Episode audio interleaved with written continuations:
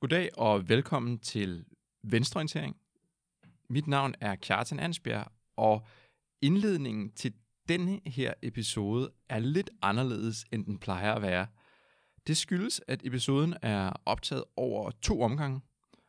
Årsagen til det er mærkeligere, end du kan forestille dig. Og mere utrolig, end vi selv kan begribe. Hvordan det hænger sammen, det finder du ud af i cirka 40 minutter henne i podcasten. Her finder du også ud af, hvorfor første del af podcasten lyder, som om den er optaget over en østtysk telefonforbindelse. God fornøjelse.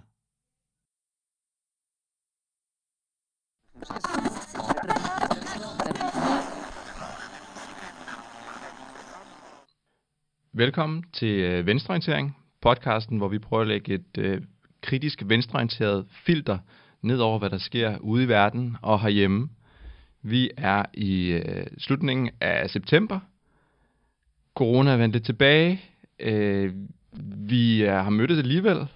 Jeg ved ikke, om, det, om vi betragter hinanden som enten en del af den der sociale boble på øh, fem personer, man gerne må ses med, eller som sådan en kritisk funktion, der skal opretholdes. Jeg vælger at sige kritisk funktion. Ja, Ja, jeg vil da gerne sige begge dele. Det er måske lidt... øh, Nå. det, er det, det, det, det, Langt, det, det synes jeg er det bedste svar. ja. Men helt klart øh, kritisk funktion, det kan vi godt, øh, synes jeg også godt, at vi kan slå fast. Der skal noget øh, ideologisk øh, brændstof til hjernen, hvis ikke den skal gå helt i stå, og ligesom kun køre på dampene af corona i månedsvis og overvis. Det vil vi øh, forsøge at levere til øh, jer, kære lyttere derude. Og øh, jeg synes egentlig bare, at vi skal springe ud i det med det samme, for vi har et øh, tæt pakket program. Noget af det, der er sket øh, her i de forgangne dage, det er, øh, at øh, der er en dommer, der er død i USA.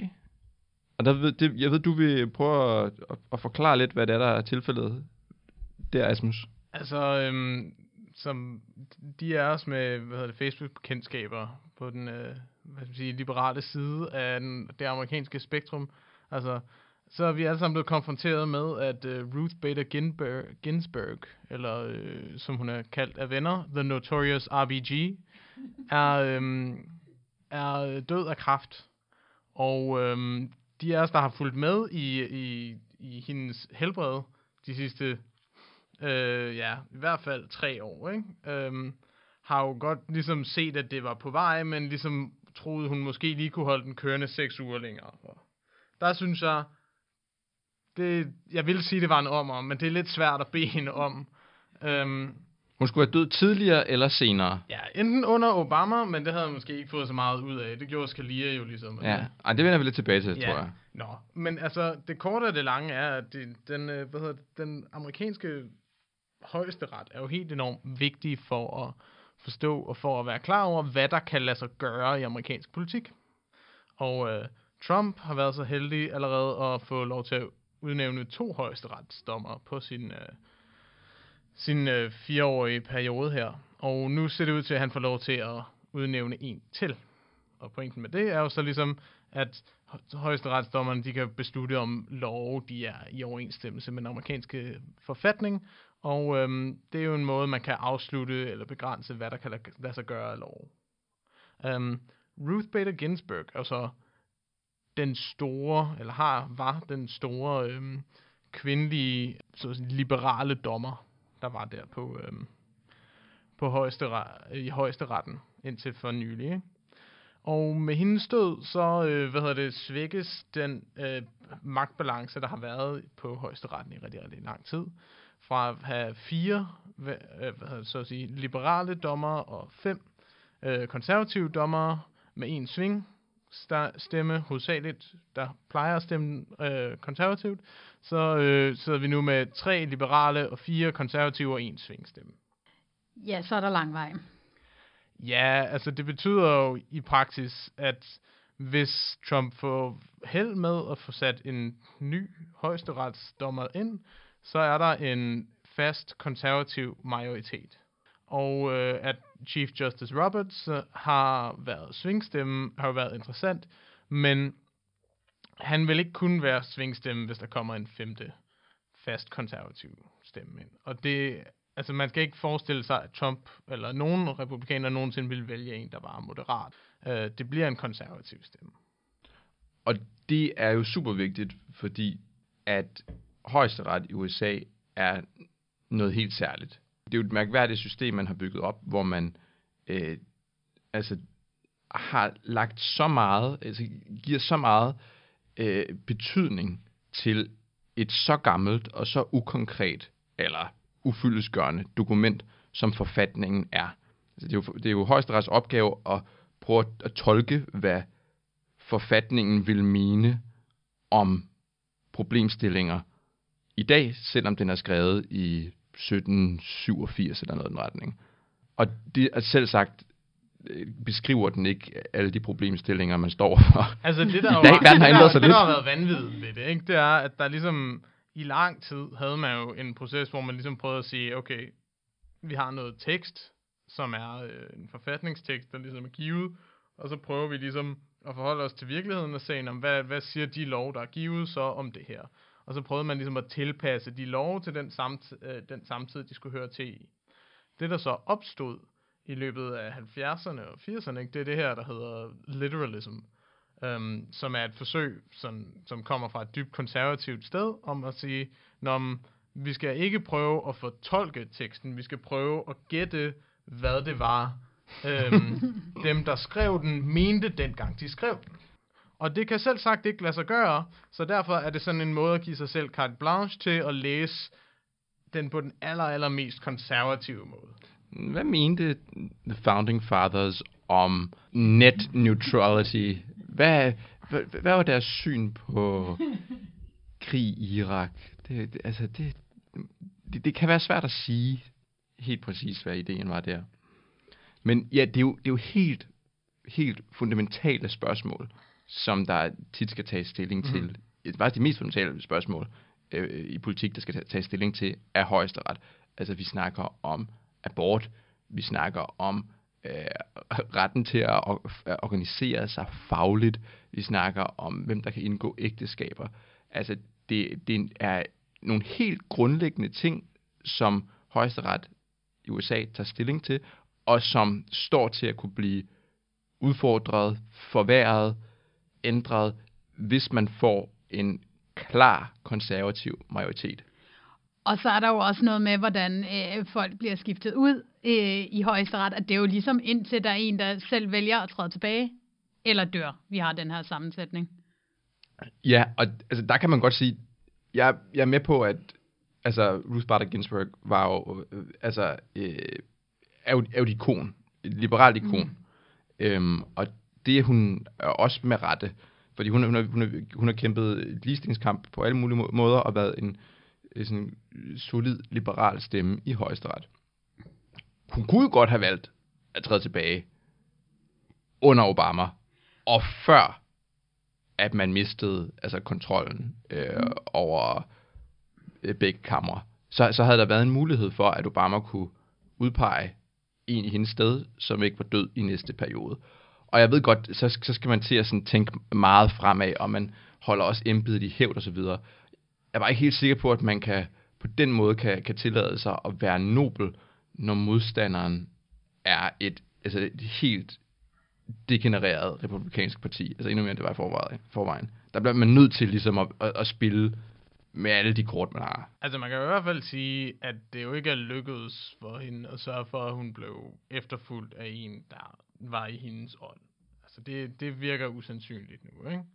Altså det, den furore, der så kører lige nu, ikke, det var jo, at, øh, at Justice øh, Antonin Scalia, han døde i slutningen af Obamas øh, periode. Yes. Og der var det, at, øh, at øh, ormekongen Mitch McConnell, han besluttede sig for, at han ville sige, når den her, for den næste dommer, han, den skal udnævnes af den næste præsident. Der skal være et demokratisk mandat. Og der skal vi huske, at Mitch McConnell lyver og lyver og lyver, og gør, hvad han kan for at gennemtvinge demo, øh, udemokratisk og konservativ politik. Han er det dummeste svin ved magten noget sted i verden. Ja, ja. Men han har da også meget belejligt skiftet mening lige nu.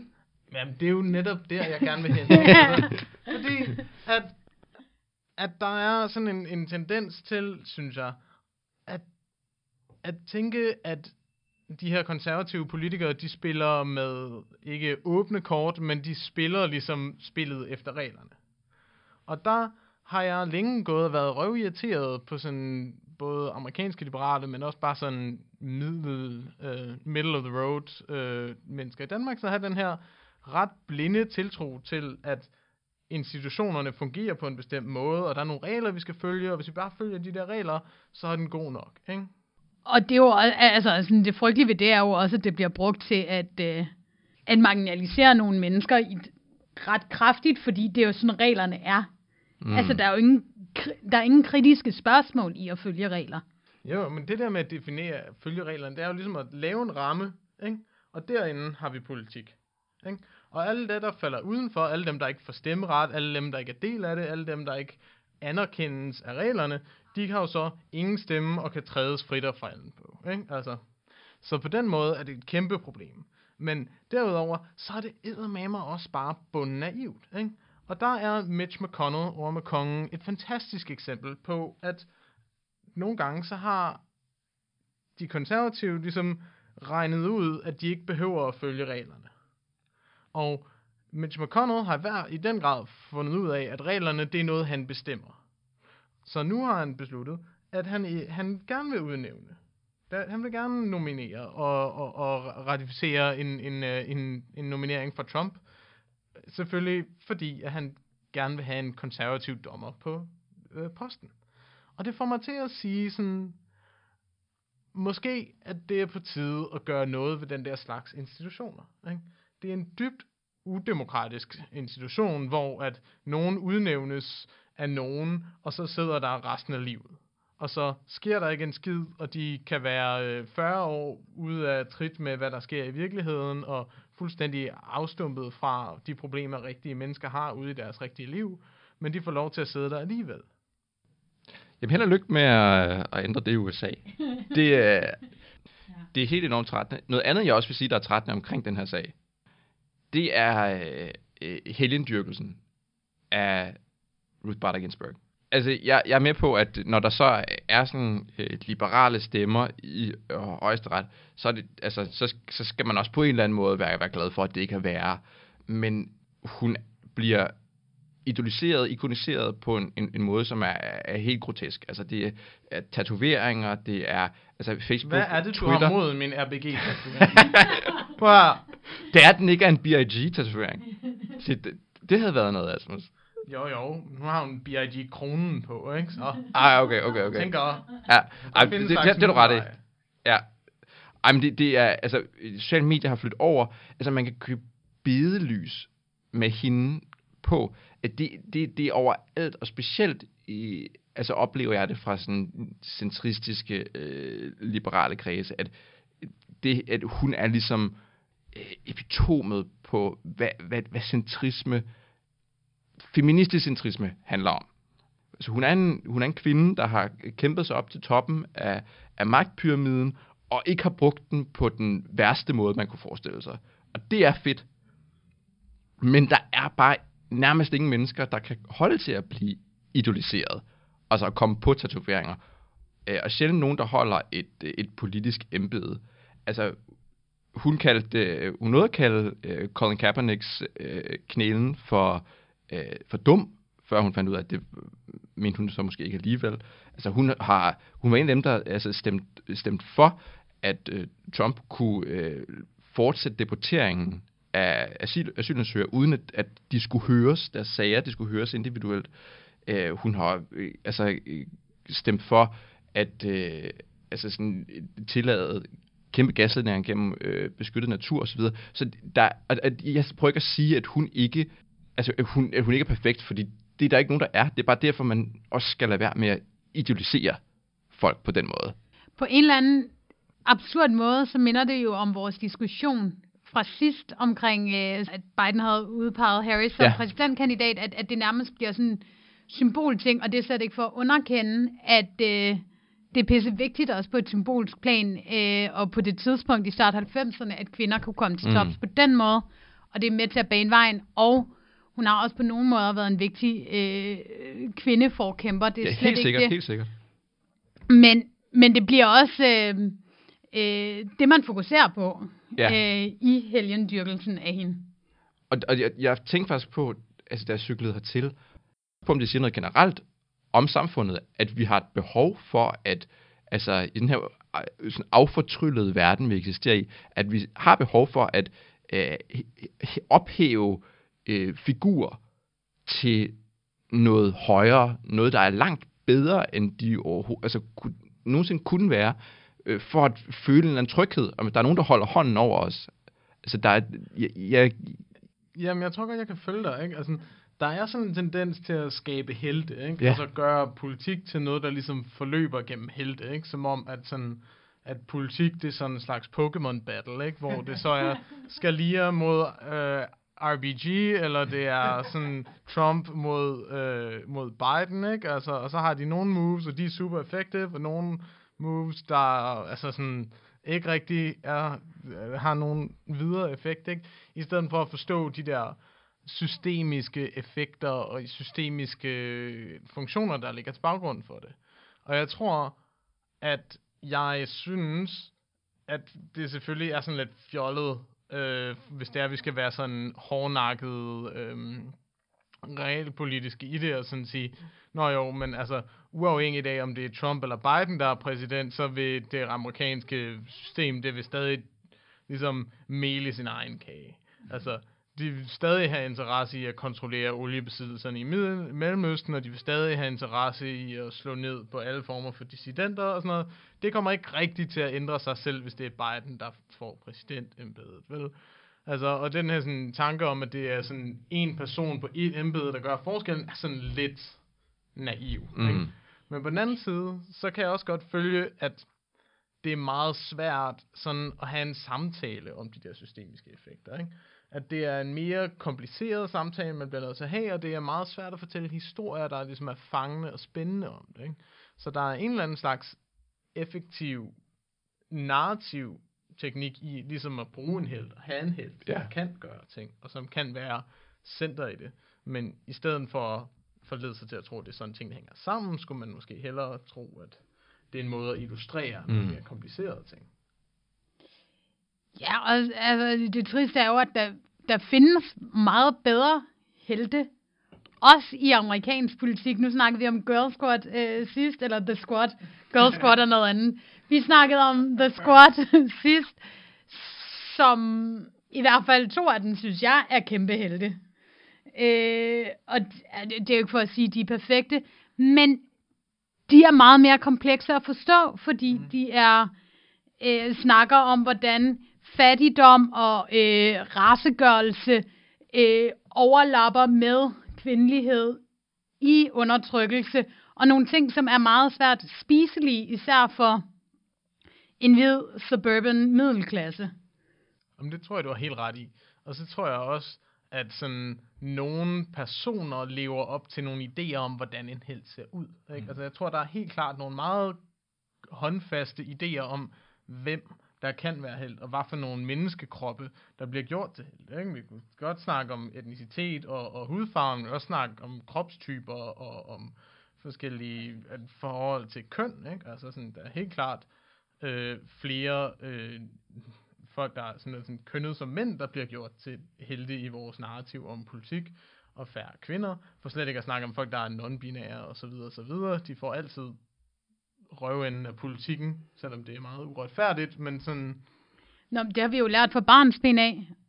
Prøv at se Disney-film, og så se, hvor mange af skurkene, der, øh, der sådan signalerer, at de er queer på den ene eller den anden måde. Man Ja, får et chok, Det, Nej, når man genser det som voksen.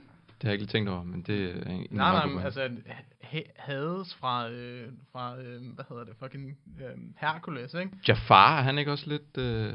Jo, og Jo, jo, jo. Øh, hvad hedder hun? Ursula i Den Lille Havfru er øh, baseret på Divine, som var en øh, amerikansk skuespiller, øh, transkvinde. Nå, okay. Altså, det, det er sådan en til en nogle gange. Det er vildt nok. Jeg, jeg tænker, at det er måske øh, er brugbart at tage med sig videre her, at øh, hvis der skal ske en idealisering, og det synes jeg, man skal passe på med, så er det måske en, som øh, altså, den reelle venstrefløj skal bruge mere. Altså sådan så, at, altså, så må, må vi også have vores Pokémoner at kæmpe med. Altså, øh, og der, jeg synes, man har, der er, altså omkring Bernie, er der sket en del. Altså, der er jo nærmest sådan Bernie lore. Altså, det er jo, det, det, det er faktisk ret vildt, hvad man har bygget op der. Jeg tror også, en, en del af sådan, øh, effekten af Bernie, en del af populariteten, den, den, den bygger på, at, at, at man omkring ham formåede at bygge en heldig figur op. Og det, det tror jeg i virkeligheden godt, vi kan, vi kan tænke mere i. Fordi ellers så bliver det, som du siger, Camilla, så bliver det de er meget sådan... Det er, det er et, et, øh, et, et komplekst budskab, vi har. Og hvis det kun er det, så kan man hurtigt altså, gå død i det, ikke også? Så, så, så jeg tror, det, det er fornuftigt, hvis vi begynder at, at have flere Pokémoner. Ja, jeg ser der altså også lidt ske med AOC, altså især ja, det... måske blandt øh, kvinder på min egen alder, fordi der er en, øh, der er rigtig mange, der kan spejle sig i. Mm. Øhm, og som er ret atypisk i amerikansk politik. Jeg øh, har i hvert fald ikke set andre 30-årige kvinder, der har, har, har formået at tage så meget taletid. Nej, helt enig. Jeg vil også lige give et shout-out til vores favorit Pokémon i amerikansk politik, Amy Klobuchar. jeg ved faktisk ikke, hvad hun går, løber rundt og laver lige nu. Øh, måske øh, håber hun på en eller anden øh, stilling i den kommende øh, Biden-Harris-regering. Øh,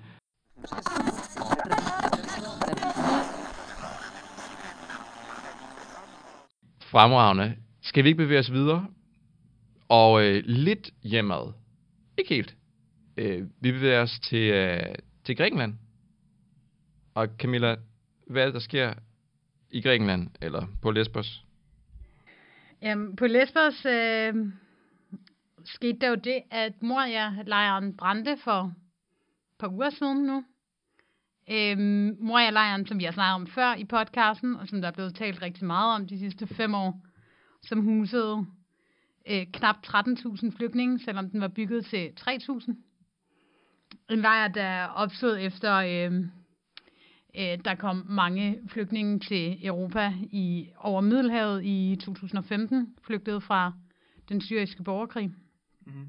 Øhm, og øh, altså vi kan øh, hurtigt blive enige om, at det er øh, forfærdeligt og en katastrofe, at der er mennesker, der i forvejen øh, sultede, og børn, der forsøgte at begå selvmord, og sådan andre ting, der nu for det første øh, er i risiko for coronasmitte, fordi corona var lige kommet til Moria-lejren kort tid inden, og nu også står helt uden tag over hovedet. Men det tænker jeg ikke, øh, vi når så meget videre af. Det jeg gerne vil snakke om, er øh, især regeringens manglende evne til at tage ansvar. Og sådan, hvor hårdnakket de nægter at tage imod flygtninge fra Moria-lejren. Der er sket det, at der er 11 europæiske lande, der er gået med til at tage kvoteflygtning, især uledsagede flygtningebørn, men alle sammen i sådan ret begrænset omfang. Men det vil den danske regering ikke. Og det er på trods af, at alle støttepartierne opfordrer til det. Det er på trods af, at der var afsat penge til 500 kvoteflygtninge. Ja, jeg sagde rigtig 500 på finansloven. Og øh, regeringen har valgt kun at tage imod 200. Kristne flygtninge. Meget vigtigt, at der ikke kommer flere muslimer til landet. Ja, især hvis vi snakker uledsagede flygtningebørn, så synes jeg da lige, at vi skal spørge dem, hvad de tror på, før vi kender alle sammen den der kohorte af radikaliserede toårige syre, der bare kommer og altså ja, ja. dominerer vuggestuer. Altså sådan helt det er jo derfor, man lader danske statsborgere blive i Syrien også, øh, børn. Øh, fordi de... De er i forvejen radikaliseret. Vi kan ikke, der er det muligt at redde dem. Nå, men altså sådan hurtig matematik øh, lavet af øh, støttepartierne, så er 500 minus 200 300, så det er det, de opfordrer øh, regeringen til, at Danmark skal modtage fra øh, af de flygtninge, øh, der nu står uden midlertidigt tag over hovedet også. Øh, det har de sagt nej til. Til gengæld, så vil vi godt lige sende et par telte afsted, fordi det Ja, er, fedt. Er det så hullet til det, ligesom det var uh, ubrugelige respiratorer, man sendte til Italien, da de bad om hjælp? Det er sgu sikkert nogle af de der, uh, hvad hedder det, festivaltelte, der ikke bliver brugt, eller et eller andet, man har opkøbt. Altså, jeg ved det sgu ikke. Det er nogle Orange det, det vil være, altså, Så der er peak, knap nok at. Og Jamen lige præcis. det vil være peak socialdemokratisk øh, udlændingepolitik, hvis man lavede sådan et, øh, hvis- man udsendte en pressemeddelelse om, at ja, det kan godt være, at man sender telte ned til dem, men de fungerer altså ikke. Det vil være det, sådan, det ultimative, altså tag den, Inger Støjberg, nu har vi føringen. ja. Det kunne man sagtens Altså, finde jeg, på. jeg forestiller mig bare, at, det sådan, at i stedet for en, en, øh, en brugsvejledning til, hvordan man slår teltet op, så er der sådan en slags tale fra Maria, Mathias Tesfaye om, hvor vigtigt det er at give håndtryk. Som var den, der fik coronasmitten til at sprede sig blandt dem dernede. Ja. Ej, det er jo, det er jo, det er jo helt det er jo helt grotesk, og det, det, det, det er svært rigtigt at sådan finde ord for, hvor usympatisk, umenneskeligt, øh, u, altså u, ubarmhjertigt, øh, uretfærdigt det, det er, at, at man altså, som øh, regering, og endda som regering på øh, mandater fra støttepartier, øh, som gerne vil det her, Men som ikke er villige til at rive tæppet væk under den. Ja, men selvfølgelig om det, og, ja, og, ja, afgjort, men at man, man, at man, altså, det at der er mennesker, der ikke kan få, der, der kan få sig selv til ikke at gøre noget i sådan en her situation, er helt ubegribelig. Men som du siger, den er, altså, jeg synes heller ikke, den er, den er ikke, den er ikke uforventelig. Hvis jeg skal være helt ærlig, så bliver jeg nødt til at sige til altså, støttepartierne, hvad er det egentlig, man har regnet med? Altså, vi har i, jeg ved ikke, hvor mange år har vi haft øh, altså, sådan danske, altså danske statsborgere, børn, siddende i Al-Hol-lejren i Syrien under altså, øh, mindst lige så forfærdelige øh, vilkår. Og dem øh, har man også bare øh, fuldstændig vendt det, det, det, det blinde øje til. Øh, og det er heller ikke noget, jeg hø- rigtig hører støttepartierne sådan kræve noget på. Det er sådan lidt, det, det vil man helst ikke snakke om. Så jeg ser da også helt klart det her med, at man siger, nu skal, vi skal have, vi vil gerne have 300 uledsagede flygtningebørn fra, øh, fra, fra Moria hjem. Det ser jeg udelukkende som et, altså som, som spil for galleriet. For hvad, hvad er det, man, hvad, netop, hvad er det, man vil true med? Altså, der, man har ikke noget true med, for man har bundet sig 100% til Socialdemokratiet og til den her pragmatiske linje om den eneste måde, man kan skabe forandring på, det er igennem kompromiser og lade sig piske af Socialdemokratiet. Ja, vi ved fra litteraturhistorien, at det er skidt at øh, indgå øh, aftaler med djævlen. Selv sin sjæl. Ja, og, og øh, sådan, det, det jeg synes, det her illustrerer, øh, som vi godt vidste i forvejen, det er jo, hvor pisse ligegyldigt sådan økonomi og ja, alt det der, øh, vi altid hører argumenter om i den her debat, er, fordi der er afsat penge til det. Der er kommuner, der har sagt, de godt vil tage imod de her er flygtninge, simpelthen forhindret i at gøre det som bliver forhindret i at gøre det. af regeringen. Så der, Det, altså, der er ingen grund til det andet end, vi vil holde de her mennesker ude og holde dem i elendighed. det, så klart kan det siges. Og, og det... Jeg har, jeg har ikke flere ord til det. Det var det for mig i den her omgang. Vi ses. Har du noget at tilføje, Asmus? Nej. Nej. Jamen okay, så, så jeg, jeg, jeg synes bare, vi skal øh, altså, gå videre. Det, altså, det er ikke fordi, der ikke er... Altså, vi ikke burde sige mere, men jeg synes, det er faktisk er svært at finde ordene til noget, der er så øh, øh, forfærdeligt og grotesk. Ej, men jeg tror også bare, at man meget hurtigt ender med at sige den samme ting igen Jamen, det er og det. igen og igen, fordi det er det, der bør siges. Men øh, for at tale for mig selv, ikke? jeg kan mærke mig selv blive rigtig træt af at gentage det samme. Det kan jeg også tit. Men samtidig så har, så tror jeg, vi er nødt til at have en eller anden stedighed i at blive ved med at, sådan, at sige, det her handler ikke om økonomi, det handler ikke om, at, øh, at vi ikke har råd til det, eller at vi ikke kan opretholde en levestandard i Danmark, hvis der kommer 300 uledsagede flygtningebørn. Det handler om, at man ikke mener, at nogen menneskeliv er værd at redde.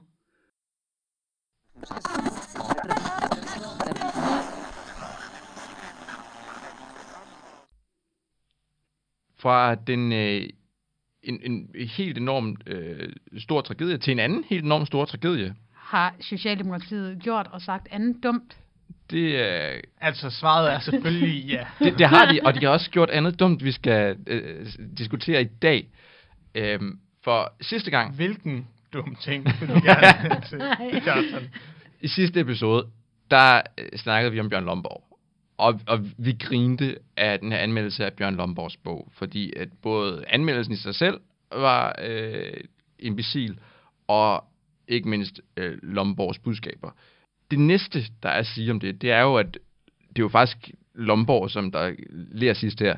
For det er Lomborgs politik, som der er den dominerende, det er den herskende øh, blandt den politiske elite, og her mener jeg ikke mindst Socialdemokratiet. Øhm, den her idé om, at vi ikke rigtig kan gøre noget, vi ikke behøver at gøre noget øh, sådan politisk, men at vi, vi må bare sætte liden til, at teknologien kommer øh, og redder os, og sørger for, at vi øh, reducerer vores øh, CO2-udslip. Det er den, som er det sådan, lidende princip for Socialdemokratiet herhjemme. Det er blevet tydeligt her i øh, de forgangne par uger. Først så kom der en ny klimarapport fra, fra FN, som viste, at øh, vi ligger langt over den kurve for temperaturstigninger, som man havde frygtet. Altså det, det, det ser om muligt værre ud, end vi havde forestillet os. Så imens himlen var farvet sådan en roséfarvet, tåge, øh, farve af røg fra de største kaliforniske skovbrand, der nogensinde har været, som er blevet fragtet hele vejen hertil, så gik Mette Frederiksen på talerstolen til øh, Dansk Erhvervs landsmøde og sagde, det, altså 70% reduktionen, som man har forpligtet sig til, kan kun lade sig gøre, hvis vi tør tro på, at teknologien er med til at finde svarene for os. Gør vi ikke det, bliver det kun højere afgifter, og det er ikke svaret. Det er ikke svaret i dag, og det er ikke svaret om 5 år eller om 10 år. Det er ny teknologi, og det er innovation. Det er regeringens klimapolitik opsummeret. Den handler om at øh, tro på det bedste, B til teknologimagterne, og så ellers lade Dan Jørgensen lave øh, klimafrikadeller og øh, podcast, så han kan få styret sit, øh, i sit egotrip, men aldrig rigtig gøre noget konkret. Det, det, er, det, det er et kæmpe stort klimabedrag, vi har med at gøre her, og et, endnu et øh, skud på den stamme, det var, at altså, regeringen har lige præsenteret sammen med øh, deres gode venner i Aalborg Portland, at Aalborg Portland nu skal reducere deres CO2-udledning med 30 procent. Det, der så bare ikke blev fortalt, det var, at det er en, en reduktion, som Aalborg Portland allerede sagde, de ville lave frivilligt sidste år. Nu sælger regeringen det som om, at den har fået Aalborg Portland med til det. Det altså, som om det var deres fortjeneste. Det er det samme, der går igen, igen og igen. Man sælger gamle vin på nye flasker, man vil ikke levere noget. Og problemet er lidt det samme som med, øh, med, med Moria. Støttepartierne, de kræver klimahandling nu, hver eneste gang. Men hvad har man at tro med? Der sker jo ikke noget. Kjartan, jeg kan næsten ikke holde ud og høre på dig længere. Fordi, hvordan kan du sidde der og kaste mudder på vores allesammens frelser? Den teknologiske messias kommer og frelser os.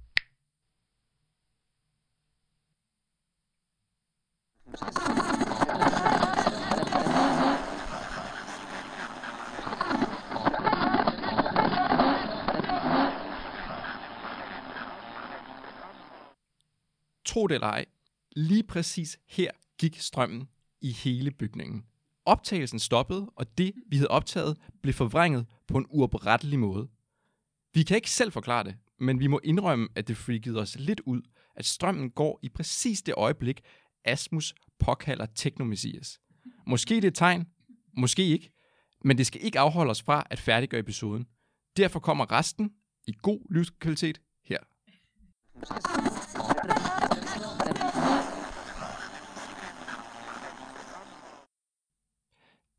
Nå, kære venner.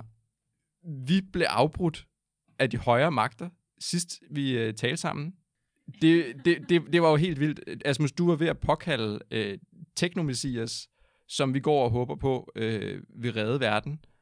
Jamen, altså, jeg, jeg kan bare sige, at jeg, øh, jeg bekender mig mine sønner, og er meget, meget ked af, at jeg har taget Herrens navn i min mund, og fremover vil jeg lade være med at øh, besudle hans person ved at påkalde mig ham i sådan en her fordækt og sekulær kontekst. Ja. Skal, skal vi også tale pænt om alle hans disciple, der tilbærer øh, teknomessias? Så... Der må være grænser, men hvis tak. Du nu vil holde hans navn ud af din mund, så kan det være, at vi risikerer mindre. Undskyld. Vi bliver nødt til at respektere den i hvert fald største profet af dem alle. Øh, Som og ikke må nævnes ved navn. det, det er selvfølgelig Dan Jørgensen. Og jeg er sikker på, at Dan Jørgensen gerne, godt vil have, at vi nævner ham med navn. Det er jeg og meget med, sikker på. og ved alle de komplimenter, vi kan finde på. Og årsagen til, at jeg er helt sikker på, at Dan Jørgensen meget gerne vil have det, det er fordi, der er det ene bevis efter det andet på, hvordan det Dan Jørgensen går allermest op i, også over klimaet, det er ham selv. Altså lige fra om det er at optage øh, videoer, hvor han øh, steger klimafrikadeller, øh, til at lave podcasts, hvor han kan få lov til at snakke med folk, eller til det her helt vidunderlige klip fra Deadline, som jeg bliver nødt til at spille fra jer.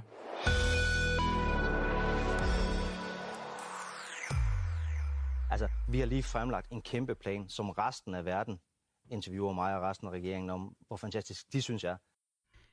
er. Sådan, nu er det anden gang, jeg har hørt det. Det har stadig chokeret over, at man, kan være så skamløs. Det er så fedt, at man kan have så lidt egentlig også forståelse for, hvad der er politisk smart at gøre. At man bare vælger at sidde i deadline og sidde og grine og, og hånligt over for øh, folk, der ikke synes, man er lige så fed, som man selv synes, man er. Jeg, jeg, synes, det er helt fremragende, og jeg altså øh, stor respekt for, øh, for klimaprofeten Dan og hans, øh, vores allesammens øh, hersker Teknomessias. Det, det vi jo egentlig var ved at tale om sidst, det var, Det er ikke kun mig, der skal gå sønder. det vi jo egentlig var ved at tale om sidst, da vi blev afbrudt, det var, øh, hvordan Socialdemokratiet også på klimadagsordenen er helt enormt forlorent. Og hvordan alt, hvad man gør og siger, har til formål at fremstå grønt, øhm, og gøre så lidt som overhovedet muligt, der er grønt. Ja, nej, men det er opsummeret. Jeg kan meget godt lide ordet er sådan forloren, ikke? Altså, fordi der er sådan lidt forloren skildpadde over det, ikke? Det er langsomt, og det er ikke helt, hvad det langsomt. udgiver sig for at være. det er ikke rigtigt det, det påstår det være. Og sådan, hvis du leder efter et skjold eller noget, beskyt dig fra klimaforandringen, så kan det godt være, at du skal lede et andet sted.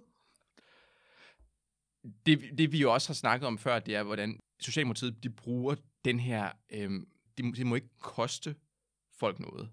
Altså, at, at den grønne omstilling, den, den, det må ikke blive så dyr, at man ikke har folket med sig, at man taber folk, så kan man ikke få øh, gennemført den grønne omstilling. Ja, altså jeg tror egentlig, de sådan ordret siger, at regningen må ikke blive for stor. De nævner aldrig, hvem der regningen bliver stor for. Fordi det er jo ikke øh, befolkningen. Nej, lige, eller det behøver det i hvert fald ikke at Nej. være. Men det er jo, det, det er jo der, man, at Socialdemokratiet afslører sig selv igen igen. Altså, så snart man siger, øh, hvis vi gør noget ved den grønne omstilling, så kommer det bare til at, at, at, at koste folk, så afslører man jo, at man kun har en idé om, hvordan verden kan være indrettet, og det er så, altså, efter kapitalismen, hvor regningen, så snart man skal finansiere noget, altid ender hos dem, der i forvejen ikke har noget. Altså, hvis nu man besluttede sig for, at regningen skulle sendes et andet sted hen, at det var dem, der havde meget, der skulle betale, så ville det jo ikke være noget problem. Altså hvis man bare sådan tænker en lille smule over det, så kan man også godt høre det absurde i, at det er for dyrt at sikre menneskelighedens overlevelse, fordi det koster på de der øh, 2% øh, vækstmålsætninger. Øh, målsætninger. Ja, fuldstændig. Og det igen, det var sådan, vi startede. Det er straight out af øh, Lomborgs bøger. Ja, jo, men det er jo, det er, jo- det er jo fantastisk, ikke? Altså sådan, det er den der, den der beregning, hvor nogen har sat sig ned og sådan, menneskets overlevelse er så meget værd, og det her tal, som vi kan regne ud, at det vil koste sådan at, at redde dem, det er altså højere end det. Så er der ikke noget at gøre jo. Så er simpelthen sådan øh, rige menneskers øh, evne til at købe lystbåd nummer to, er altså vigtigere. Det, det er mere værd end alle os andre. Og på en eller anden måde, ikke, så, øh, så kommer jeg til at tænke på, øh, sådan for et halvt år siden, da Mette Frederiksen stod på pressemøde efter pressemøde og sagde, man kan ikke sætte prisen på et menneskeliv, men man kan så sætte en pris på hele menneskeligheden, hvor meget man vil betale for den. Fuldstændig rigtigt. Og skal vi gætte på, at den pris, øh, Mette Frederiksen ville sætte på sig selv, den, øh, hvis det var hende, der var den, den første til at øh, dø af hedebølge eller hungersnød, den var lidt højere end den pris, man opererer med for øh, folk i de varme lande, som, der, som allerede er ved at krepere. De er snart endnu varmere lande. De, de er snart endnu meget varmere lande, ja.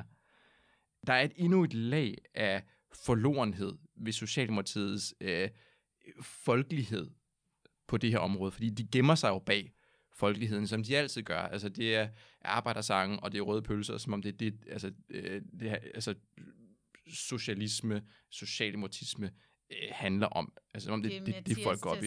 I joggentøj. Præcis. Men det, der altså, er helt afgørende at huske på, det er, at ledelsen af Socialdemokratiet kommer ikke ud af folket. Sikke at de ikke er øh, født der, det kan godt være, at Mette Frederiksen faktisk er her fra den fattige del af Aalborg.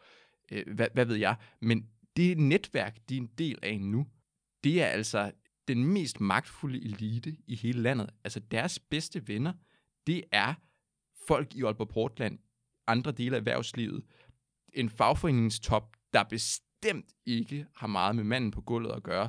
Øh, Henrik Sass Larsen beskytter kapitalinteresser.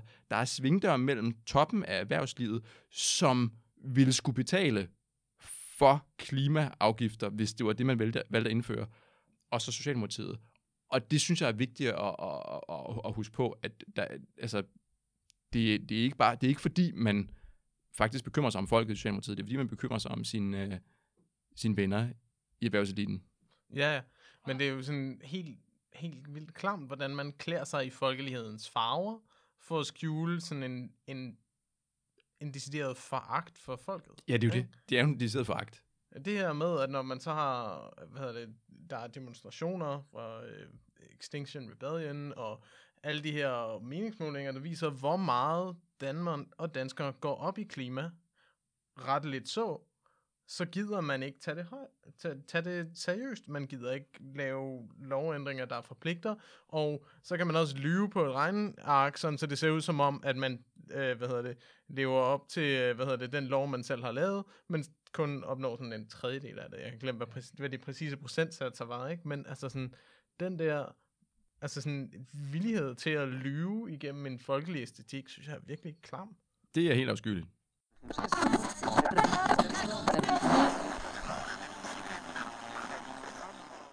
Jeg synes, vi skal bevæge os videre fra øh, Teknomessias øh, profet Dan, forlorene med det, og så, øh, så synes jeg måske, vi lige skal, øh, skal vende øh, en af de emner, vi faktisk vendte, da vi snakkede sammen for en øh, uges tid siden. Øh, og det er, var øh, hvad det, den nye højesteretsdommer, der skal udpeges i USA efter øh, Ruth Bader Ginsburgs død. Øh, og der er faktisk blevet nomineret en, øh, en ny dommer nu. Jo, jo, men øh, altså, nu ved jeg ikke, hvad jeg synes, men jeg synes egentlig godt, øh, vi kan klappe os selv lidt på skulderen, øh, på den måde at sige, at vi, vi fik skudt ind i, i fremtiden, og sagt, der, at demo, at republikanerne skal nok sørge for at nominere en eller anden meget, meget konservativ øh, tosse. Og, øhm, Altså, og vi... kan du sige mig, hvem de har... Øh... Nå, jeg skulle lige til at sige først, altså vi har en gang nu lige konstateret, at du har øh, forbindelser til de højere magter. Du, du kan ligesom også øh, forudsige, hvad der kommer til at ske. Så på den måde, øh, så kan jeg lytte, I ringer bare, hvis I har nogle spørgsmål om øh, noget som helst. I kan kalde mig verdenspolitikens Cassandra. Uh. Jeg vil sige, det, det, var, det var en af de nemmere at gætte, at Trump og republikanerne ville udpege en øh, psykotisk konservativ øh, kandidat til, til højesteret. Og det, det, det har de så gjort i form af øh, Amy Coney Barrett, som er, står til at blive, så vidt jeg husker, den, hvis hun kommer igennem øh, høringer osv., til at blive den yngste højesteretsdommer nogensinde. Ja. 49 år, så vidt jeg husker. 48, tror jeg. 48. Og så har man jo sikret, øh, altså, så har man jo sikret fremtiden. Det er jo, jeg må sige, det er bare smart, hvis man er republikaner. At, Altså, hvis hun bliver lige så gammel som Ruth Bader Ginsburg, ikke, så er det hen i retning af 40 år. Med en hardcore abortmodstander og... Øh, yes. Og alt, hvad der ellers godt er fra, fra, fra den del af det politiske spektrum. Ja. Vi øh, skal nok følge med i, hvordan det, det går med hende, om hun øh, i sidste ende øh, bliver højesteretsdommer. Men øh, noget, vi skal, noget andet, vi skal snakke om, som øh, har været oppe i øh, mediebilledet her på det seneste, det er, øh, det er noget, der er lidt af et throwback til vores allerførste episode. Øh, der snakkede vi Danske Bank, og det skal vi gøre igen, for der er dukket nyt op i, øh, i hvidvask-sagen.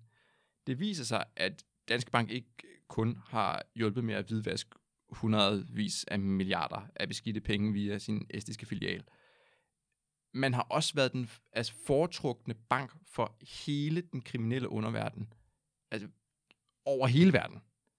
Man har hjulpet med at hvidvaske penge for ham her fyren, der hedder Altaf Kanani, som øh, har hvidvasket penge for Al-Qaida, Taliban, mafiaklaner, øh, narkokarteller.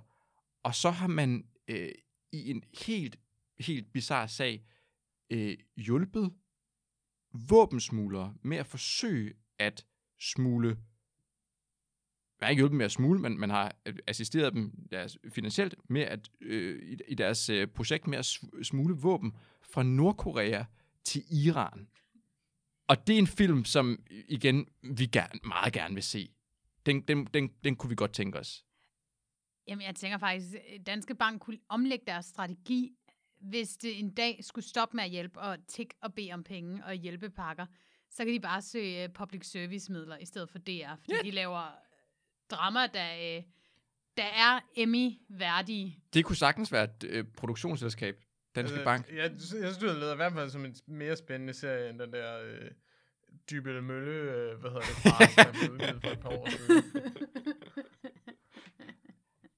Godt råd til, til Danske Bank der. Det kan være, man kan, kan, kan, kan hive en lille smule hjem fra det, nu hvor man, øh, hvor man med garanti øh, kommer til at tage penge på, at det her det også dukker frem. Fordi det er, det er jo, Danske Bank er jo bare skandalsagen, der bliver ved med at, at, at, at rulle. Og igen, det her, det er ikke noget, der er kommet frem, fordi Danske Bank gerne har vil have det frem.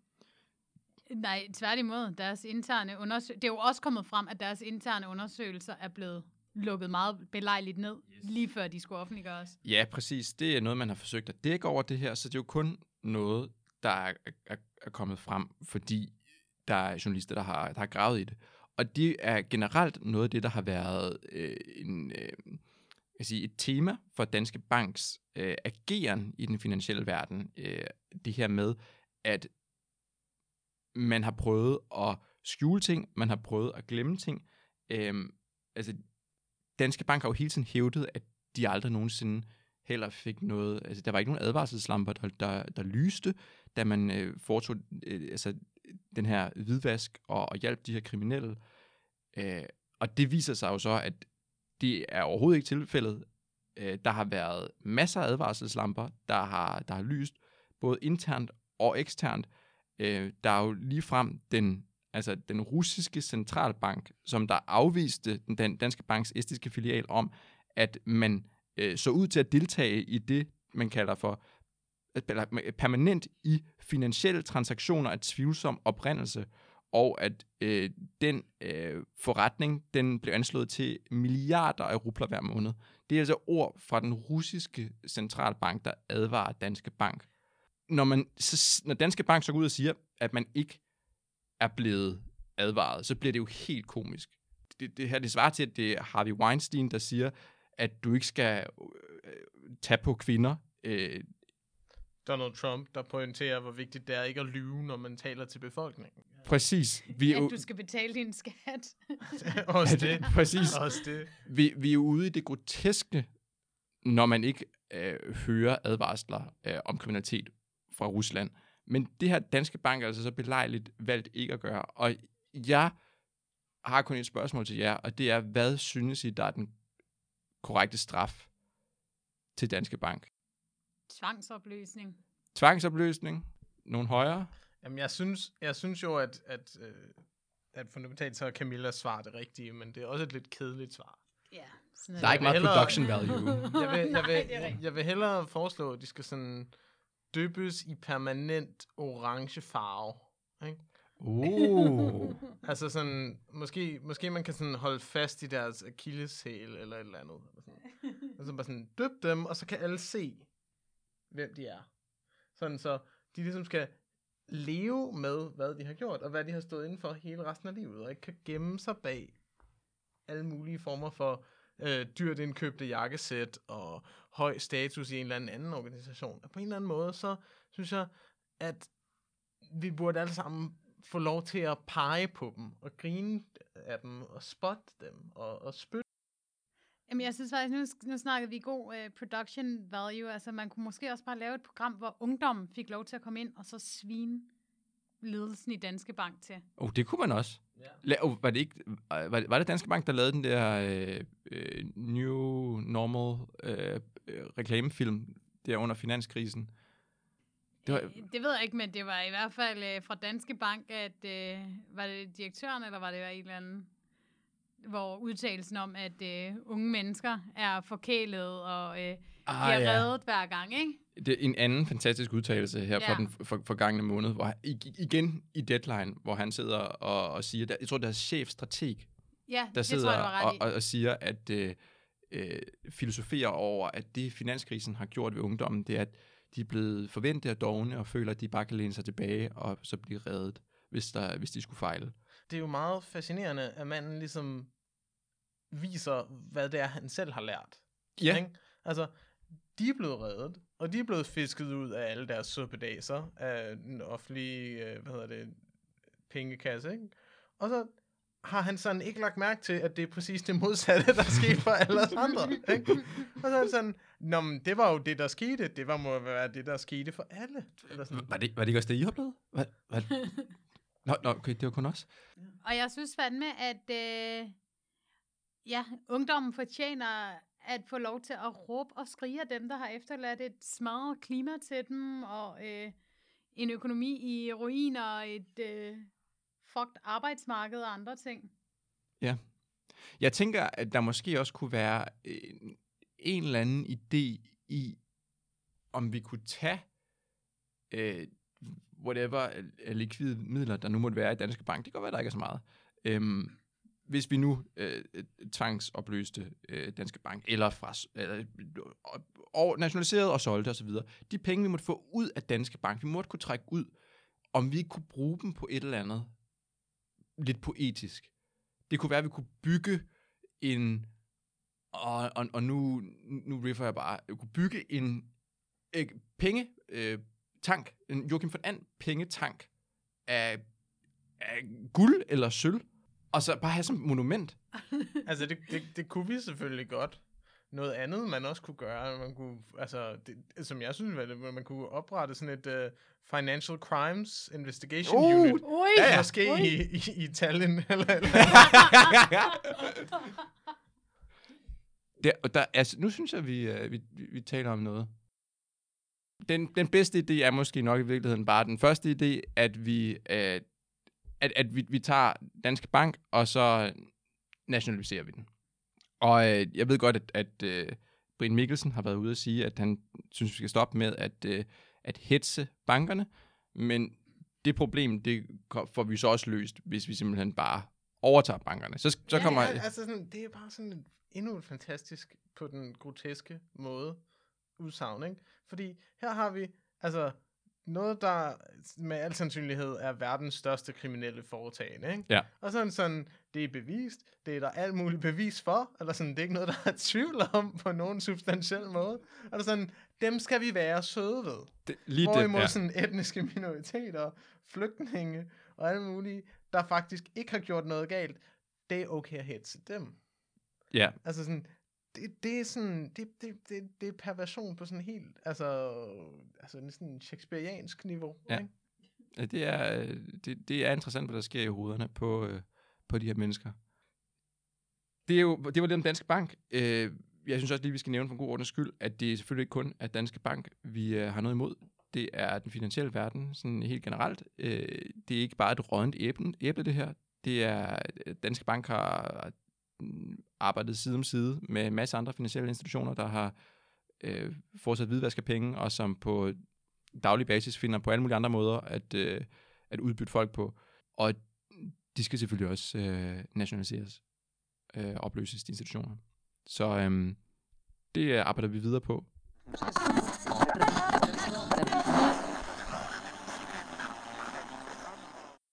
Det sidste emne, jeg synes, vi skal vende, det er øh, det, øh, jeg her i mine papirer har kaldt for øh, en ny MeToo-bølge herhjemme, spørgsmålstegn.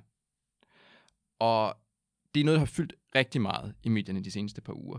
Det startede, da Sofie Linde, øh, tv-verden, øh, til Zulu Comedy Gala, øh, sagde, at hun var blevet seksuelt chikaneret i DR for 12 år siden.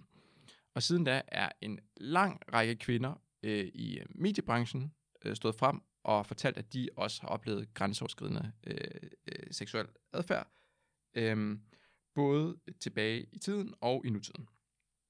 Og det har fået øh, rigtig mange forskellige reaktioner med på vejen. Øhm, der er en del mediechefer, der har sagt, at det mener de bestemt ikke er noget problem mere. Det er rigtig, de er rigtig glade for, at det løste sig for 12 år siden. Øhm, andre, de har ligesom, øh, i hvert fald i første omgang, forbudt deres journalister at øh, dække den her øh, sag, øh, hvis de selv er involveret i den. For eksempel, vi har skrevet under på, at de støtter Sofie Linde, eller bare har oplevet øh, nogle af de samme ting, som hun har. Øhm, og generelt så lader medieverdenen til at være rigtig øh, råden, øh, når det kommer til det, også til det her. Øhm, men jeg har gået med sådan en mærkelig følelse af, at det har været mærkeligt uvedkommende for mig, det jeg har hørt om og læst om øhm, i, i medieverdenen. Og det jeg tænker på, det er, om det, altså, om det enten, øh, om det er fordi, jeg øh, ikke øh, selv har været udsat for de ting, fordi jeg er mand, eller om det er øh, en berettiget følelse af, at øh, den debat, der foregår, det lige så godt kunne være taget på et øh, debatforum på journalisten.dk. Øhm, og jeg tænker, at den rette til at svare på det her, det øh, er en, som øh, modsat mig identificerer sig som kvinden. Og det, øh, det er blandt andet dig, Camilla. Ja. Så hvad, hvad, hvad tænker du, at, altså, hvorfor er det, jeg føler, det her er uvedkommende? Er det fordi, jeg er mand, eller fordi det er uvedkommende for mennesker, som ikke er en del af den her medieverden, som har travlt med at, at, at, at navlepille i sig selv? Jeg vil bare lige påpege, at det er meget vigtigt, at du svarer enten eller. Åh, oh, shit. um, For, giver, det, giver det overhovedet det, mening? Jeg forstår godt, hvad du spørger om, øh, men jeg ved ikke, om det er, fordi du er mand, men det er i hvert fald ikke fordi, at jeg synes, det er uvedkommende for andre end journalister. Okay. Øhm, og jeg vil faktisk... Øhm, jeg vil sige, at øh, jeg tror, at det her kunne være starten på en reel MeToo-bølge i Danmark, og et opgør med især seksuel chikane øhm, på arbejdspladser generelt. Og i hvert fald en, en måde at åbne op for, at man kan tage diskussionen andre steder også. Og jeg tror nærmest, det er nødt til at komme fra steder som medieverdenen eller den politiske verden. Komme fra nogle øh, kvinder, der trods alt er relativt privilegerede, fordi det er ikke fordi, de her problemer ikke findes i øh, lavt lønnede jobs eller øh, blandt ufaglærte. Men der har kvinderne, eller dem, der udsættes for chikane, ikke den samme stemme, som man har i medieverdenen.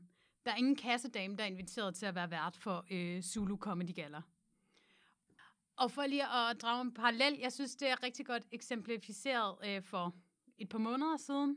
Nu her er AOC, der holdt en øh, tale øh, i øh, kongressen i USA, efter hun var blevet chikaneret af øh, en, et andet medlem af øh, repræsentanternes hus, der hedder Yoho, tror jeg. Ja. Ja. Øhm, hvor hun sagde sådan, det var ikke fordi de her ord havde ødelagt noget i hende, eller noget som helst, det var fordi nu var hun nødt til at sige fra, fordi hun kunne. Hun har oplevet det her så mange gange før, fordi hun har arbejdet working class jobs. Øh, uh, I've kicked people out of bars, og sådan nogle ting. Ikke? Altså hun har arbejdet som tjener og bartender, og oplevet det her gentagende gange. Så jeg tror, i virkeligheden, så det her øh, endnu mere relevant alle andre steder, hvor øh, folk måske heller ikke har de samme muligheder over for at sige fra. Sofie Linde kunne ligesom sige nej til at give en, øh, en, en, der havde en stærkere position i DR end hende, et blowjob, selvom han troede med at ødelægge hendes karriere. Mm. Det er jo ikke sikkert, du kan det, hvis, øh, hvis du har andre mennesker, der er afhængige af din indkomst, og hvis du ikke har alternativer til at få en indkomst. Mm. Det, det giver god mening, men hvordan bevæger det her sig fra at være noget, som foregår blandt nogen, der har øh, skal vi sige, ressourcerne til at sige fra, øhm, og så over til resten af samfundet, hvor det også foregår, for jeg tror, det er lidt, måske også det, det er det, jeg i hvert fald tænker, jeg reagerer på, at nu skal vi igen høre om, hvad der er for nogle problemer, der er i medieverdenen. Og det, jeg synes ikke på samme måde, at jeg hører noget om, hvad, hvordan er det, at øh, kvinder øh, og folk, der identificerer, ja, folk, der identificerer sig som kvinder i servicebranchen, de bliver øh, udsat for seksuel chikane, eller hvordan er det, man øh, på helt almindelige hvad ved jeg, kommunale kontorer bliver udsat for seksuel chikane. Altså det, min, min, min bekymring er lidt, at den stopper ved mediebranchen, fordi mediebranchen mest er interesseret i at tale om sig selv. Så hvordan kommer altså, vi ud over det? Den er jo ikke stoppet ved mediebranchen. Jeg ved godt, at, at sådan de andre brancher, øh, hvor der har været åbne breve og sådan noget, også er fra øh, relativt velstående kvinder. Altså det er læger, og det er øh, politikere. Men jeg tror, altså jeg tror igen, det er nødt til at starte der, og starte et sted, hvor det er utroligt offentligt for, at det kan afføde diskussioner andre steder. Det du tænker, det er ligesom rampukken, der åbner for, at man kan få diskussionen andre steder også? Det, det er i hvert fald min forhåbning. Ja. Øhm, det tror jeg, vi er nødt til at tro på. Øh, fordi det ser ikke skide godt ud øh, i Danmark. I, og den første MeToo-bølge slog aldrig rigtig igennem i Danmark. Nej, hvad, jeg, jeg kan nærmest ikke huske, at den eksisterede. Hvad, hvad, hvad, hvad definerede den? Jeg synes, hvad? den falder i et mønster, som er uheldigt i Danmark. Ikke? Som er den her, øh, hvad skal vi kalde den, sådan lilleput-chauvinisme i Danmark, hvor vi ligesom bilder os selv ind, at problemer ikke er virkelige herhjemme, eller problemerne ikke hører til, ikke? Altså racisme foregår i USA, og sexisme foregår i Mellemøsten, og, sådan, ja. og så behøver vi ellers ikke rigtig passe på noget, så længe vi husker at lave vores flæskesteg i juleaften, ikke? Altså den slags øh, altså strussementalitet, ikke? Som, som har fyldt rigtig, rigtig meget i, i kønsdebatten i Danmark, ikke? hvor at ja. du kan se den ene, eller den ene politiker efter den anden så nægte, at der overhovedet findes et problem. Ikke? Og det er måske noget af det, der er en åbning i den her sag. Eller de her argumenter imod, at det her skal tages op som en, en reel debat, er så vanvittige, men det er jo lige præcis dem, du hører på gaden, eller hører øh, i byen, eller høre, hvis du øh, arbejder som tjener. Jeg har arbejdet som tjener i mange år. Hvad er det for øh, nogle modargumenter? Det er, at øh, det bare er et kompliment, eller du skal mm. lade være med at øh, tage tingene så personligt, eller det bare var for sjov. Mm. Øhm, og det kunne hjælpe mig ikke særlig sjovt, når du er 18 år, og få at vide, at du har en god røv, når du lige er gået ned til et bord og serveret mad for to mænd, der er dobbelt så gamle som dig, og skal til at gå tilbage. Altså sådan, det der, det er jo ikke komplimenter, det er jo en magtdemonstration. Mm. Ja, og det er, jo, det er jo nok magtaspektet, tænker jeg, som, som generelt øh, er sådan gone missing.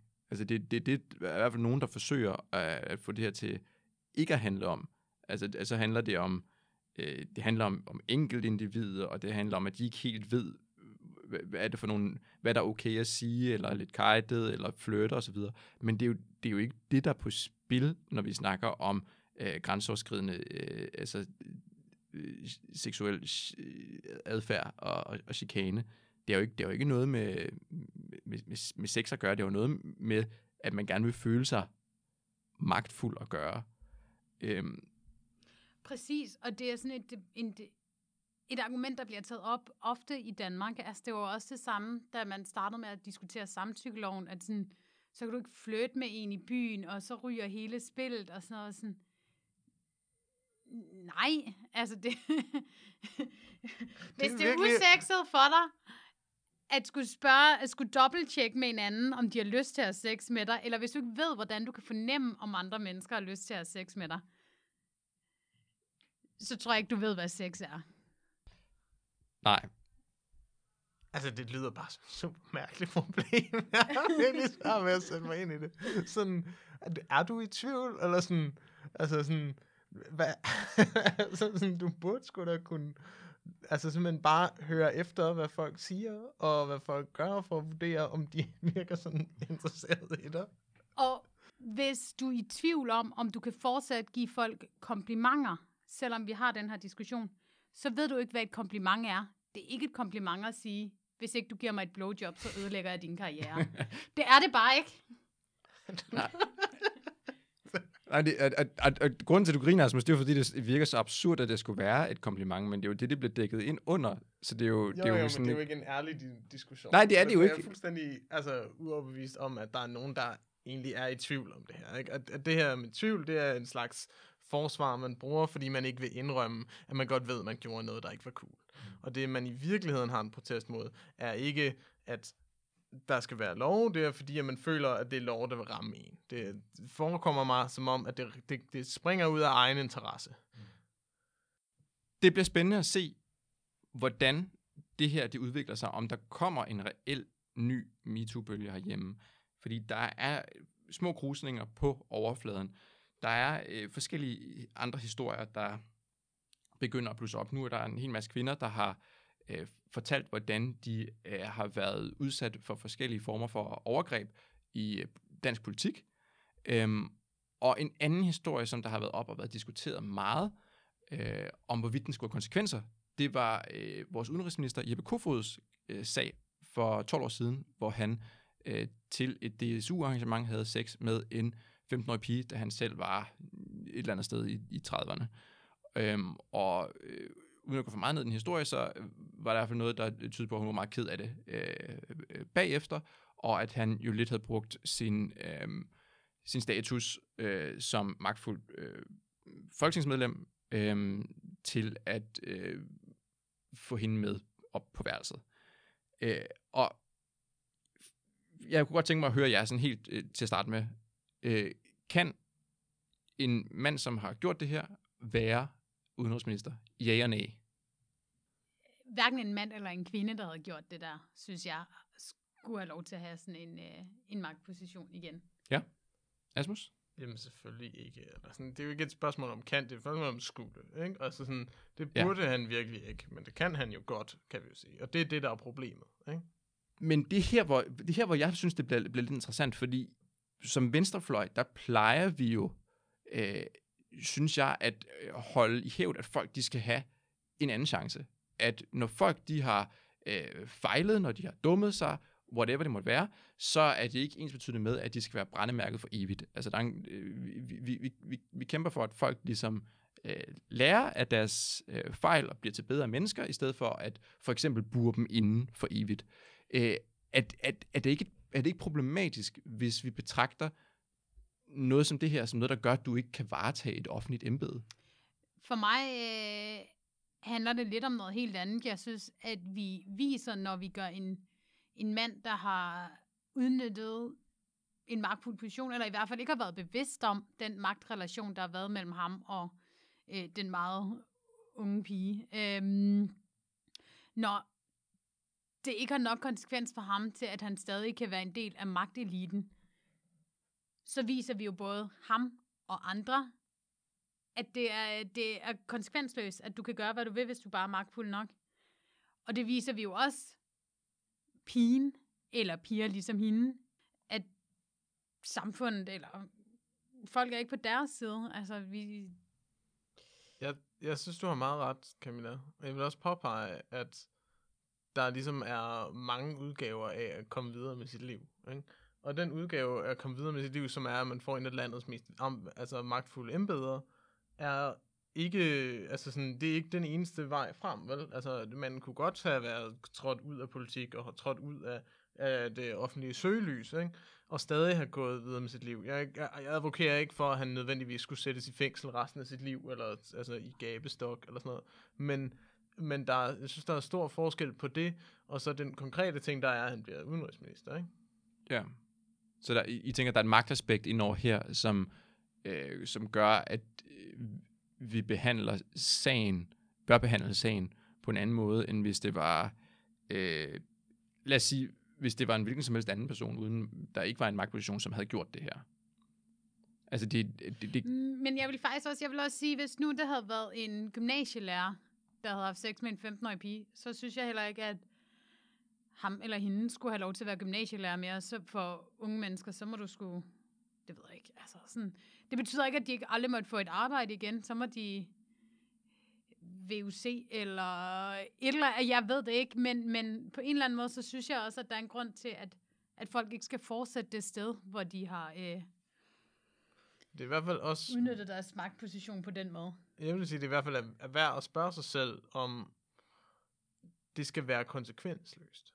Ikke? Altså, jeg synes, der, er- der, er- der er forskel på at, at sådan ødelægge folks liv, og så sørge for, at der er konsekvenser, og at man tager, altså, tager sagerne seriøst, og, og tager konsekvenser af det. Altså, mm. Altså, jeg vil sige, øh, jeg siger heller ikke, at Stein Bakker aldrig må have et arbejde mere, men det er måske meget fint nok, at han ikke kan øh, CVR-registrere en, en ny virksomhed. der, der, der synes jeg, du har en pointe. Og, og du rammer også ned i noget af det, vi også ellers øh, har snakket om før, og faktisk også i dag. Altså, øh, har man nogle særlige øh, forpligtelser, øh, når man øh, har, er i magtfulde øh, positioner i samfundet? Altså, Danske Bank øh, har nogle særlige forpligtelser øh, kvæg deres øh, størrelse og kvæg, at de forvalter en helt enorm masse penge og en, en, en masse magt, som gør, at det selvfølgelig ikke kan være konsekvensløst, når man hvidvasker øh, 200 milliarder. Og øh, nu, for lige at gå tilbage til de her øh, sager, inden vi runder af, så synes jeg, der er en utrolig vigtig ting, vi ikke lige har fået nævnt, øh, som er et overlap med, med den diskussion, Sofie Linde startede i medieverdenen og senere i den politiske verden, øh, og så øh, Jeppe Kofod-sagen her, og det er, at der også er en kæmpe stor aldersforskel. Altså, Sofie Linde var praktikant eller lige blevet ansat. Det er rigtig meget sager om praktikanter, også øh, sådan hele Ekstrabladets øh, sagen handler især om praktikanter, hvilket jeg tror også er vigtigt for sådan kommende generationer, eller kommende øh, grupper af praktikanter, at man ligesom finder ud af, at der er nogen før os, der har sagt fra.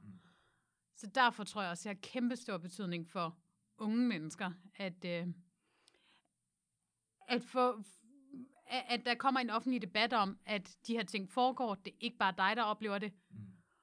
Og, og du har egentlig retten på din side, eller det, det er en anden, der begår noget forkert, ikke? Og der er en eller anden form for øh, konsekvens af det, du træder frem. Ja. at sige, at det hænger jo også sammen med andre samfundsmæssige spørgsmål. Ikke? Så når du er prekær, prekært ansat, så er du sværere ved at sige nej til sådan nogle ting. Når du er ansat som praktikant uden løn og forlader dig ligesom på din evne til at opbygge dig et godt rygte, ikke? så er du dårligere stillet i de her situationer. Det er jo folk, der er øhm, svækket stillet, som det her går ud over, Mm. på alle mulige måder. Og det synes jeg er helt enormt vigtigt at få med, og jeg synes i virkeligheden, det øh, er en dimension, som også hænger sammen med noget af det, du sagde lidt tidligere, Asmus, at Øh, den her sexisme-debat, det er en debat, som vi aldrig rigtig har fået taget herhjemme, ligesom racisme-debatten ikke er det, fordi vi, øh, sådan, øh, vi gør sådan en idé om, at uh, der er så hyggeligt, og alt er, er, er, alle, alle problemer, det er ligesom noget, der er ude i verden, konflikter ude i verden. Herhjemme, der er alt ligesom godt. Det er derfor, vi ikke ser racisme, det er derfor, vi ikke ser øh, sexisme. Det er også derfor, vi ikke ser altså, klasseforskelle. Vi, vi prøver at altså, glide hen over det hele, tænker, der, er- der er jo ikke nogen problemer. Alle de kan, vi, vi er gode venner, og alle har det godt osv. Men der er jo alle de her problemer, altså racisme, sexisme, øh, klasse, de er jo bundet sammen, sådan så dem, der altså oplever den ene, de, op, altså de ene af problemerne, de oplever rigtig ofte også flere af, de andre. Mm-hmm. Og det ser man bare ikke, så længe vi holder den her idé om Danmark som sådan et øh, øh, hyggenykkeland i, i live. Jeg vil også påpege, at der er nogen i medierne, som har taget den her debat om, hvorvidt og hvordan sådan en kønsdebat skal føres. Ikke? Og der vil jeg sige, at der er visse mænd, som skal lade være med at påpege, at kvinder fører deres, øh, deres egen sag forkert. og ligesom være villige til at høre på, hvad det er, kvinders oplevelser er, og hvordan de har synes, det skulle være. Og så den her diskussion om, skulle Sofie Linde, for at tage et eksempel, have givet navnet, eller givet færre detaljer, eller flere detaljer, det er en forkert diskussion, som fortaber sig i detaljerne af, hvad hun sagde, i stedet for at tage problemet seriøst. Det er jo øh, en klassiker, hvis man ikke har nogen modargumenter imod det, det der bliver sagt, og så anfægte tonen. Mm. Så, er det, så er det formen igen. Ja, ja, Så er lige det, præcis. "Ah, du sagde det ikke på den rigtige måde. Så kan vi desværre ikke diskutere det, du sagde. Fuldstændig korrekt, og vigtigt at få med. Øhm, en vigtig diskussion, som vi øh, håber øh, fortsætter. Noget sidste, jeg gerne vil have med, det er, er lige en kommentar til, til Jeppe Kofod. Når man kan vælge en mand med øh, hans fortid som udenrigsminister, så vil jeg bare gerne anmode alle, der ikke har krævet ham fjernet med det samme, om aldrig nogensinde at snakke om, hvordan andre kulturer har et middelalderligt kvindesyn. Jeg vil ikke høre om øh, barnebrude. Øh, Jeg vil ikke høre om, at det er forfærdeligt, at kvinder vælger at tage øh, tørklæde på, og hvor kvindeundertrykkende det er, så længe at vi herhjemme kan have det helt fint med, at vi har en udenrigsminister, som der har presset en øh, halv så gammel øh, pige, for det var hun, til øh, at have sex. Altså forskellen på Jeppe Kofod og de øh, par, der blev adskilt, øh, det er jo, at der ikke var så stor aldersforskel på dem. ja, det var, deres øh, ægteskaber var sandsynligvis også en del mere frivillige. Lad os øh, sige, at det var de sidste ord for podcasten i den her ombæring. Øhm, vi undskylder selvfølgelig for, øh, at øh, lynet slog ned i, i midten af det hele. Vi øh, håber, det har været værd at lytte til alligevel, og vi håber, I øh, lytter med næste gang også. Tak for i dag.